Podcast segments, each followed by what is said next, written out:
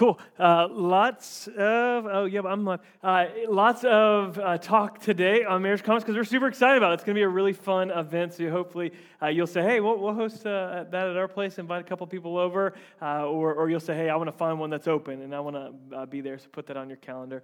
I'm super excited to, to be back with you today and wrapping up our series, Above the Fog, that we've been in here for two weeks. And today we're going to be wrapping that up. We've literally been in the exact same six verses for two weeks. We're going to finish it up uh, today. But I, I want to let you know next weekend we're going into a new series uh, that I think is so pertinent for our culture, for our city, um, for those of us in the room and online. Uh, it's just entitled, I'm Not Okay.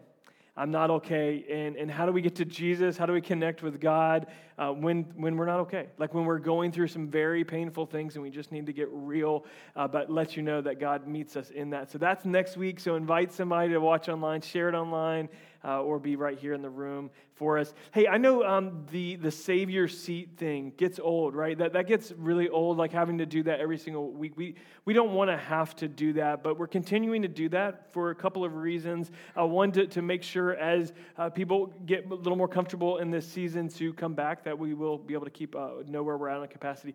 But one of the primary reasons is for contact tracing, so that if uh, we do find out that you've been exposed, that you can you can know right away that uh, those things would, and that can help can control the spread uh, of the virus. So I wanted to let you know why we're continuing to do that, and ask you to continue to on Tuesday mornings to go ahead and, and register and save your seat. I appreciate everybody continuing to, to do that. So let's let's dive back in. Uh, if you've been with us, you know we've been in this above, above the fog series uh, we've been talking about really how, despite our physical circumstances, even when we're going through a difficult time physically in this natural world, we can, our spirit, our spiritual well being can still be thriving and, and doing really well. And, and, uh, and I've seen that from so many that, hey, I'm, we're, we're doing good. Like, you know, we're, we're hanging in there. We're, we're pushing. Spiritually, we're doing good. The world's falling apart, it feels like. But spiritually, we're hanging on. And so uh, I'm looking forward to wrapping up this uh, text today. Because today it's going to talk, uh, the, the text we're going to lean into is going to talk about gathering, like joining together. This thing we're doing here online and we're doing in person, coming together, and, and how important that is in, in our world if we're going to rise above the fog. When uh, this kind of whole series was birthed when we were up in Acadia uh, National Park, and, and I just remember just being so frustrated by the fog where we couldn't see, you know, 20 yards in front of us, and then God just began to whisper something to my heart. Really, about, I mean, all, all I could see was just like the trees that were right around me and my family in my car. And God just said, just enjoy and focus on what's right here with you. And, and I just want to tell you, those online and in the room, I'm, I'm just focusing in this moment right now. There's so many things to think about when it comes to our family and to uh, school and, and to what's next for church and, and, and work. But let's just focus in on this moment and focus in on these people let's focus in on this word and see what God would speak to us. Uh, Hebrews chapter 10, we're, we're going to read the whole thing one last time before we move in. Actually, if you're doing um, our reading guide with us, you'll get to chapter 10 uh, here in just a few days. And so you'll be like, I know that one. I can almost quote that now. Uh, Therefore, brothers and sisters, since we have confidence to enter the most holy place by the blood of Jesus, by a new and living way opened up for us through the curtain that is his body. And since we have a great priest over the house of God, let's do this. Let us draw near to God with a sincere heart and with full assurance that what faith brings, having our hearts sprinkled to cleanse us from a guilty conscience and our, having our bodies washed pure water. Internally and externally, God doing a cleansing work as we draw near to Him. Let us hold unswervingly to the hope we profess. Why? Because He's faithful. And then here's where we're going to spend our time today, these next couple of verses. And let us consider how we may spur one another to, on toward love and good deeds, not giving up meeting together as some are in the habit of doing, but encouraging one another, and all the more as you see the day approaching. All right, let's settle into to that. Uh, as you know, these past couple weeks, we've been talking about these three eternal realities that are needed if we're going to rise above the fog of our circumstances, if we're going to rise above it, we've, we've talked about the, the, the family of God and the community and communion with God. And the presence of God, how to enter into his presence on a daily basis. And I really want to slow down. I feel like we haven't talked enough about family. We haven't talked enough about community as a fellowship, as a body enough, but this text leads us there to just spend, spend some time there. And really, all this drawing near, all this entering into God's presence, if, if we do that and we never get to like consider this moment, if, if being in the presence of God never gets us to a place of reflection on how we are called to live and how that's transforming us, then I think we're, we're kind of missing something in that. We're not opening ourselves up fully to what God wants to do because that's what He says. Let us consider. I think there's a couple things we need to consider today. I think one is we need to consider how we encourage one another. How can we encourage one another? We've got all of our own struggles, all of our own problems, our own things going on. But really, so did the church um, here, these Jewish Christians that the, the writer of, of Hebrews was writing to. They were discouraged. Like, there was injustice happening in their time. And, and they were being imprisoned for their beliefs. They, they were having property taken from them by the state for being Christians, right? So they had plenty of things to be discouraged about. And what was taking place for them is they didn't, they, they were stopping encouraging one another. They were kind of sulking in their own misery and, and disappointment and discouragement. And, and what followed that was they stopped meeting together. They're like, oh, I'm going through a lot right now, so I'm I'm just going to go about life and I'm going to try to take care of all these other things. And, and through that, their discouragement mounted up on top of each other, that they actually were, were losing steam in this. So we've got to consider two things today. How can we encourage each other? And how can we continue to meet together in these times, online and in person, whatever meeting together looks like, uh, in small groups, in large gatherings, whatever it looks like. So let's talk about this today with just four, four keys to rising above the fog together. Four keys to rising above the fog together. We're going to be talking about family, talking about community, togetherness. And I think the first is we got to expand our view of family. Expand your view, expand my view of family. When I think of family today, I think about my wife and my children.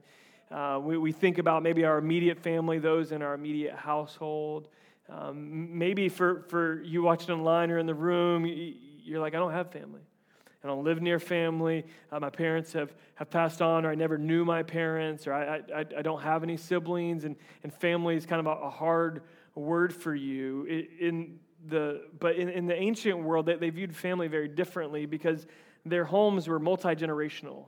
Uh, you've probably seen and, and, heard that this is becoming way more popular in our day and age here in America. It's, it's popular all over the world, but here in America, it's becoming a lot more uh, common. I think 20% of adults now live in multi generational housing, right? So more than two generations under the same roof. So grandma and grandpa or great grandma and uh, grandpa live in the same house. And that, that was a normal thing in, uh, in the ancient world. And, and so when they would gather, we're going to read a text here in a few moments in Acts that, that really talked about uh, the gathering was oftentimes in the temple. They would gather together every day but many times they were gathering in dining rooms. That was one of the largest places in their house was a dining room or sometimes a courtyard. And so a couple of families would get together, kind of like we were talking about doing for marriage conference. They'd get together. And so they viewed family very differently. And, and, and Jesus like really put a stamp on this big time when his mom and brothers show up at the house. You guys remember this? His, his mom and brothers show up and like, hey, we want to talk to our son, we want to talk to our brother. And he's like, My mom and my brothers are whoever does the will of God. And it's like, okay, that was kind of a backhanded thing to your mom and dad, but Jesus was redefining and getting us to expand our view of family. And this is so important when we talk about gathering, because have you ever had like one of those family events, those family reunions that you get invited into that you don't really know anybody from, right? It's all this extended family, and then you, you're, you're, it's like an obligation. Oh, I feel like I've, I gotta go. I gotta show my face. Mom wants me to be there. My sister's dragging me. Says if I'm not there, then whatever's gonna happen, right? We feel obligated, and we're just miserable the whole time because we don't really even see those people as our family. You see, it's how we view the family of God, how we view the people that you sit in the room with, the people that you're commenting back and forth and liking and sharing, and we're all in this family of God, Christians all over the world. How we view them affects how we're going to feel towards them. And, and this is so this is where it all starts having an expanded view of family that we as the body of Christ here in this room online and all over the world all over our city we're the family of God this is the biggest family on the face of the planet it's the biggest family on the face of the planet and so we are never alone we're never alone we're in this together uh, Ephesians 2 uh, verse 19 says consequently you're no longer for uh, no longer foreigners. You're not strangers. You're fellow citizens. So when you walk into a church, this one or another one, you're not a stranger there. You're with family there, with God's people and also members of His household. You're, you're a member of God's house. So you can relax, you can be yourself, and you can come as you are. The second thing that we've got to hear, we've got to know, a key to, to rising above the fog together is not just this view of family, but we've got to embrace biblical community as essential, not optional. As essential, not optional. For many decades, there's been a trend in church attendance where we've stayed connected loosely, but we've really, in our view, we don't see it as essential anymore. We kind of see it as optional. Really, what we value from churches is content and music. That's really, that's really why we come for so many in our culture and how we look. We come to hear a good message to make us feel better, to help us grow in our faith, and we, we like good music or we're attracted to programs. And we don't any longer see it as essential to our growth and our spiritual well being, but it's more optional uh, there's a, this very large global brand called Unilever. I don't know if you've heard of Unilever, but uh, they own brands um, uh, like Axe body spray and, and Dove soaps and shampoos. They also own you know, talk about these big companies. They also own Ben and Jerry's and Magnum ice cream. Uh, just a month ago in, in July, the end of July, they, they put out a report about their sales so far this year. Uh, and it turns out ice cream sales have gone up by like 25%. And deodorant, on the other hand, has slumped in this season. America has spoken on what's essential and what's optional. I think we need to bring it all back down to the table and be like, hey, this is not an either or situation. This is both ends, right? You keep, keep those deodorant sales up for the love of your neighbor. Yeah. So it, it's a, is it essential or is it optional? Is uh, biblical community. What, what do you mean by when you say biblical community? I'm not talking about church attendance. Because attendance numbers in many circles is fine except for 2020. It's, it's fine. But biblical community is where we're known and we know others. Not where we just come to receive, but we also know that we have gifts to give. That we come to encourage others. We don't just come to get for us, we come to be a part of the family. A family worship time and fellowship time. And it's not an obligation because they're our family and we enjoy being around our family. They're not some extended foreigners or strangers that's awkward conversation. No, no. We have the same foundation at the feet of Jesus. And so biblical community is it's essential for our life. But you say, hey, well, can't someone be growing in the faith? Can't somebody be doing fine? Can't they be a Christian without the local church, without fellowship and community? Yeah, they can. Yeah, you can be a Christian. I don't know why you'd want to not be a part of the body, but many people have been hurt and have they want to figure it out on their own. And, and the reality is you can have a relationship with God and you can even grow in your faith without the local church, but that only reaches a certain point of honoring God, of, of using your gifts, of even maturing in your faith because you need other people in order to practice love, in order to, to use your gifts, uh, your spiritual gifts that God's given you. You can only do that to a point. Um, David Guzik, a commentator, pastor, says, um, Forsaking fellowship is a sure way to give way to discouragement. This festers when God's people are not exhorting one another. I'm going to teach that word here in just a few moments exhorting because it's not one that gets taught, taught about a lot. This festers where God's people are not encouraging, not building each other up. It's, it's a sure way to give way to discouragement. But what, what happened with these Jewish Christians in, uh, that the, the author of Hebrews is writing to is the same thing that happens to us, and I've seen in practice, many of you probably have too. You've lived this, that when you're struggling, when you're discouraged, you're like, I don't want to bother anybody else with this. Uh, you stop responding to texts. You stop gathering. And, the one place you need to be to find encouragement with the people who will build you up and speak to you, you isolate and you, you turn away and you stop responding to. And it's heartbreaking. And the author of Hebrews is saying, we can't do that because we're, we're pushing away the encouragement we need. And if you're doing great, then you're pushing away the encouragement that others need. And we miss out on that. And So we've got to embrace biblical community as essential, not optional, in our life. Just because we, we can make it just fine for a little while, you can until you can't. Until you can't. Until you hit a season in which, oh, I, I, I, was fine in that season, but I didn't sow the relationships. I didn't sow into the relationships, so now I am isolated and I've made myself here so we've got to see for our faith, for our growth, for honoring God, it's essential. And I don't care if it's online, I don't care if it's with a small group of two or three people, or it's in, in the larger weekend gatherings, but it's essential for our life. We can't honor God long term and really flourish in our faith without biblical community. Where when you're hurting, someone's there to pick you up and pour into you. When someone else is hurting, you're there to pick up and pour into them. Uh, when, when you have a need, someone's there to meet it. When someone else has a need, you're there to meet it. This is koinonia. If you want to hear more on that, go to last year's summer messages on koinonia, and we taught a lot on that. The third thing is, that we need to do if we're going to rise above the fog together, keys this just t- togetherness, this idea of community and family, is we need to evaluate our habitudes. Have you ever heard this term habitudes? It's a mashup of, of habits and attitudes that I heard about 15 years ago. And, and I, I like it, particularly in, in this, um, because um, these attitudes turn into habits. Our, our, we, I think oftentimes we separate and we think what's going on in our head is not really showing up in our actions. But let me tell you, what goes on in your head is showing up in your actions. Like the inner dialogue you have about your spouse and your frustration with them about whatever thing, you think that's not showing up in your actions, but they notice it.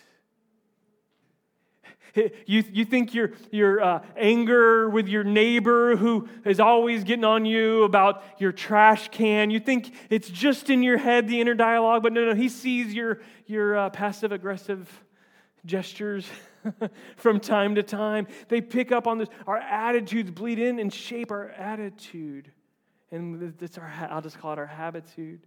Uh, Philippians 2 and 3 says, Do nothing out of selfish ambition or, or vain conceit, but in humility, value others as better than yourself, right? The author of Hebrews says we need to consider how we can do what?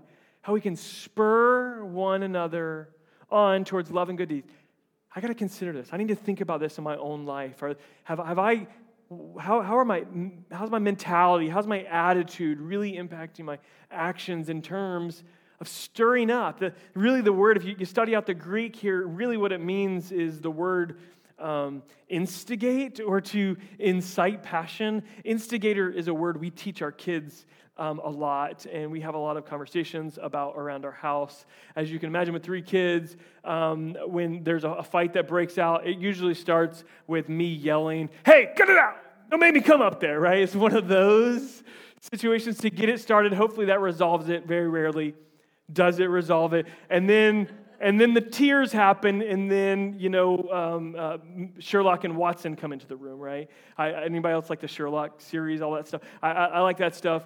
And so Sherlock and Watson come in there, and we're going to deduce what took place, what really went down. Uh, and we start an interrogation, and there's, there's a line of questioning for each uh, witness to the situation.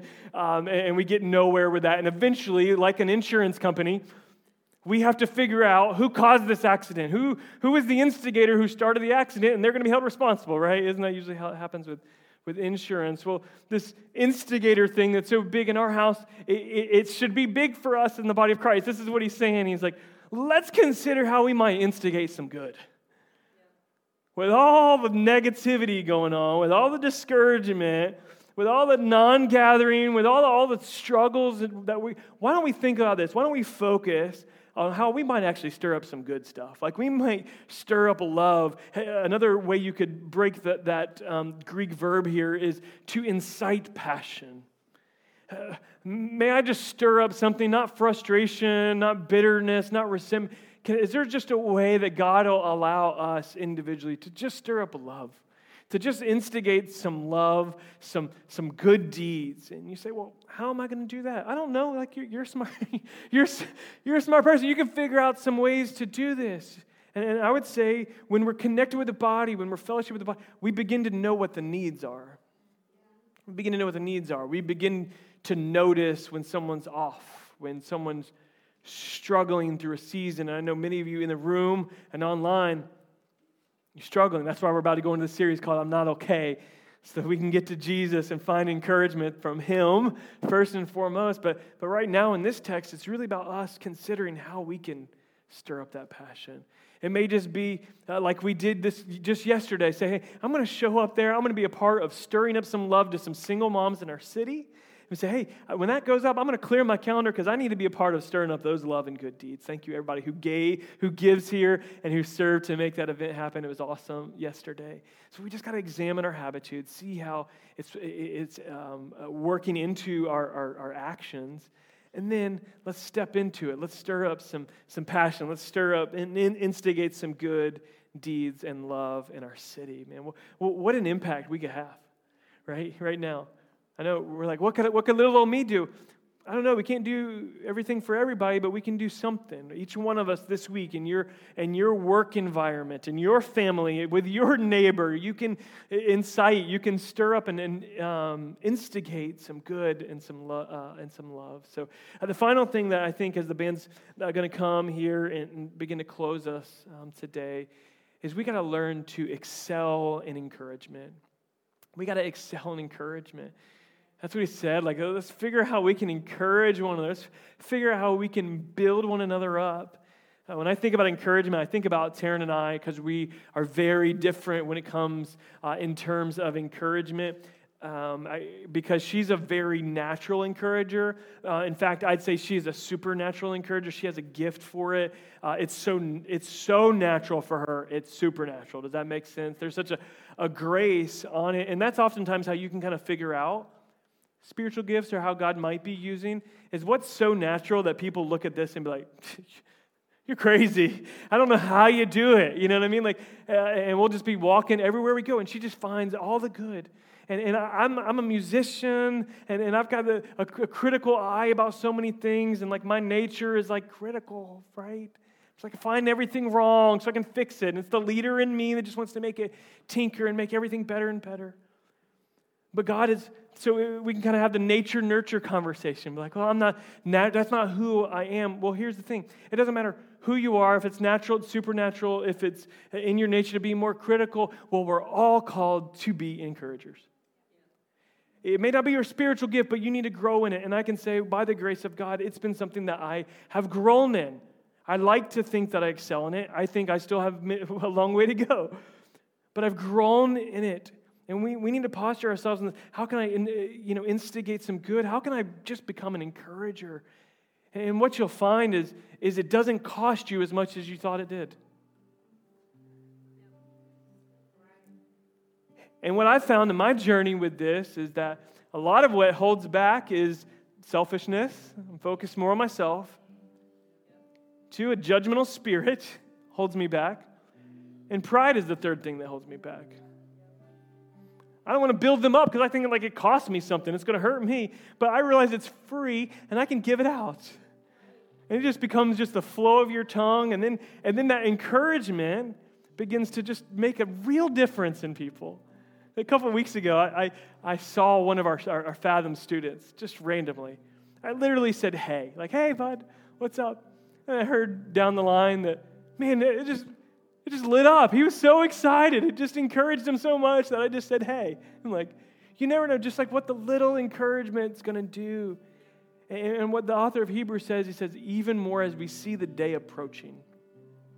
Even more as we, we see the day approaching. It's capital D day here. He's talking about the return of Jesus, is what he's talking about. And, and I'm not a rocket scientist or the world's best end times theologian. But it doesn't take a rocket scientist or the world's best theologian to hear the earth groaning. like to keep seeing earthquakes in places we've never seen earthquakes take place, and pain and brokenness. And, and I don't know. I mean, the early church, church thought God was coming back in the next 12 days. Like they were, there was that type of urgency in their spirit, you know, and I, and I just think some of us need to hear that. There needs to be an urgency in your spirit because we don't know if it'll be 200 years from now or if it'll be two hours from now. We, we don't know. And so we can take the long view, but we got to have urgency and passion to encourage and to build up those around us. Hebrews 3:13 says encourage one another daily as long as it's called today. We are not promised tomorrow. Like we're not building the big plan. We just the person in front of us is the one we're called to encourage. So that you that none of you may be hardened by sin's deceitfulness. Encouragement just softens a heart to what the enemy is trying to do in somebody else's life. You need to hear that. Encouragement just softens so that we don't, we're not hardened to how sin is working its way into our life and the lives of others. You never know that encouragement is going to prevent them from the next step that they fall into a sin. You don't know. Really, the word encourage here and the word exhort, they get translated from the same Greek verb, but they're very two different things it's very complex. We don't have time to go into everything. But I want to teach on what exhortation is because some of your translation actually say exhort, and that's one of those churchy Christian words that, like, yeah, let's exhort, and nobody knows what it means. Um, the word exhort is different from the word encourage. Because encourage, this is the easiest way I can put it. Encouragement is like that of a cheerleader, that we're a cheerleader in people's lives, and we're just positive and hey, you can do this. You're going to make it through the fog. Like, God's going to carry you through this. I'm in this with you. That, that, that's encouragement. It's more the, the, the role of a cheerleader, and we all need to pursue that and excel in that. And exhortation is more like that of a coach, that it's not always going to be positive. It, it may say, hey, uh, when I was your age and I was running that route, you know, and I was, I was trying that, I, I learned that that was a bad path down. I, I learned that that wasn't going to work. I, I used to try to manipulate in my marriage too, and here's what happened, and I found out that's not the way God wants me to, to lead in my home. It's the role of the coach, it's testimony, it's, it's the cheerleader side too. You want a, a coach to say, hey, you can do this, we can do this, we can get through that. And it's the testimony, personal testimony, but it's also sometimes warning. It says, says hey, don't. I'll tell you this story. Um, uh, when I was in high school, and I'll, I'll, close here. Well, I got another story. Sorry, I'll close in two minutes. Give me two minutes.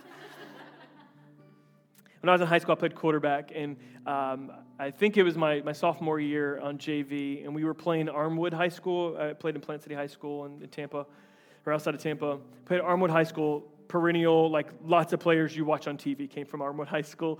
And uh, I remember on JV, there was these two guys that were defensive ends um, and I was about five foot nothing, uh, about 135 pounds at the time. And uh, these guys were about six six as sophomores in high school and about 300 pounds. And so we had this one play in which um, I had been warned about many times that don't try to block the defensive end ever. You're the quarterback, too valuable to the team, you're going to get hurt. But I was just an arrogant little 135 pound kid. And so I took the snap and I did this toss where you just toss it here. And what I'd like to do, what I always wanted to do is like do a crackback and I'm going to come back and hit that defensive end and catch him off guard. I tried to do that one day, despite the warnings of my coaches to never do this every practice. Don't do it, don't do it. And I did it, and he folded me and snapped me in half. I mean, he was an enormous human being. He's probably playing in the NFL somewhere now he snapped me in half because I didn't listen to the warning. But that's, that's that role that coach to speak that and prevent somebody from laying out in their season. We, we've got to we got to have an urgency to, to be those that'll exhort, not just encourage. And so, so there's roles for that encouragement. We, we walk in the Spirit to know which is which uh, in each conversation we're having. But we got to have an urgency to encourage because we don't, we don't know how long we're promised, as long as it's today. Just two weeks ago, um, many of you know that uh, and I, we've had like a side furniture business for, for years now. And, and um, we're, we're, trying to shut it down. We're trying to be done with it, but work keeps coming. But um, but uh, there was a guy who used to work for us, and uh, we found out just a couple weeks ago he passed away. Um, I, I, don't know where he was with God, but I remember in those early days that he came on uh, our team, and and I began to spend time with him. He's young. I mean, he's in his early twenties, and. And I just knew God was doing something in this. There was a, I was encouraging him. I was teaching him um, things about furniture, but I knew there was a spiritual connection that God had me in his life for a reason. And can I just be honest, for the past two weeks since I learned of his passing, I just, I wonder if I should have said more. I, I wonder if, if, if I could have exhorted him a little bit more further along in my journey, if I could have made the most of those moments while I still had the time. I always think there's going to be more time. Make the most of today. Make the most. You don't know. You don't know. I'm not trying to stir up emotions. That's really what I've been thinking for two weeks since I learned of his passing. So I don't, I don't know where you're at in this encouragement thing. I don't know how you're viewing family. I don't know how you've looked at, at getting in a small group or, or gathering with the body of believers. But I hope today we know it's essential in our life. We need it. We need others. And we need what you have in the body of Christ. I want you to stand. I want to pray for you, and this band's going to close us out today uh, in worship. Um, we'll have just a couple of, of words. God, thank you so much for this moment we have in worship to just consider, God, how you might use us, how you might use us in our gathering, in our fellowship. God, that it's not an obligation, but it's a joy, God, to be with the family of God. May we see the value in every person that knows Jesus and is part of the family of God and those who have yet to come to the knowledge of your saving grace. May we value them, God, and value them as better than ourselves in such a way that we build them up and encourage them and even exhort them and warn them at times and share our stories. God, I pray that you would use this message, you'd use this scripture that we've wrestled with in this season, God, despite all the discouragement, God, that somehow we're coming together as we come to your feet in this time of prayer, God. We are drawing near to you and somehow we are spiritually thriving in the midst of a fallen world, God, in the midst of our brokenness and our, and our disappointment, our discouragement. We're rising above it together in your spirit as we walk with the family of God. We walk in communion with God and we press into the presence of God. We love you today, God. In Jesus' name, amen. There's going to be folks to pray with you at the crosses.